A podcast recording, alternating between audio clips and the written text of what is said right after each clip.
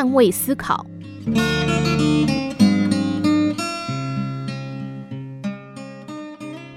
换位思考不仅能让我们得到别人的理解和支持，也有助于我们了解别人，同时找到顺利解决问题的钥匙。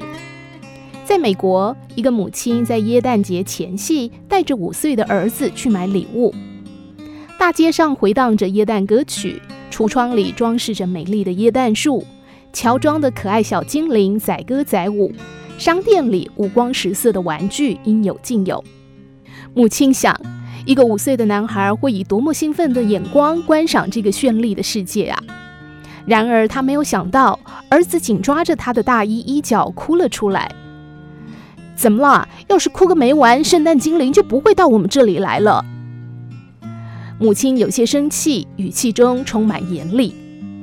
儿子确切地回答：“我的鞋带掉了。”母亲不得不在人行道上蹲下身来为儿子系好鞋带。他无意中抬起头来，这才发现，怎么什么都没有，看不到绚丽的彩灯，没有迷人的橱窗，没有圣诞礼物，也没有装饰丰富的餐桌。那些东西都太高了，孩子什么也没看见。落在孩子眼里的，只有粗大的脚印和妇人们低低的裙摆，在那里相互摩擦碰撞。这是母亲第一次从五岁儿子的高度看世界，她觉得震惊，立刻把儿子抱了起来，放在自己的肩上。儿子开心地笑了起来：“妈妈好漂亮哦！”从此，母亲发誓，她再也不以自己为基准理解的快乐强加在孩子身上。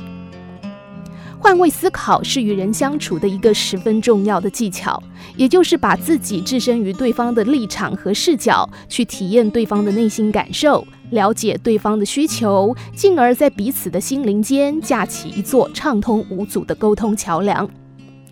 当你站在对方立场的时候，自然也会以对手的目光观察自己，从而对自己有多一分的了解。不妨经常问自己。如果我是他，会怎么样呢？想想看，如果我处在老婆的立场，我是否愿意以我这样的人为丈夫？如果我处在儿子的立场，我是否会为有我这样的父亲而骄傲？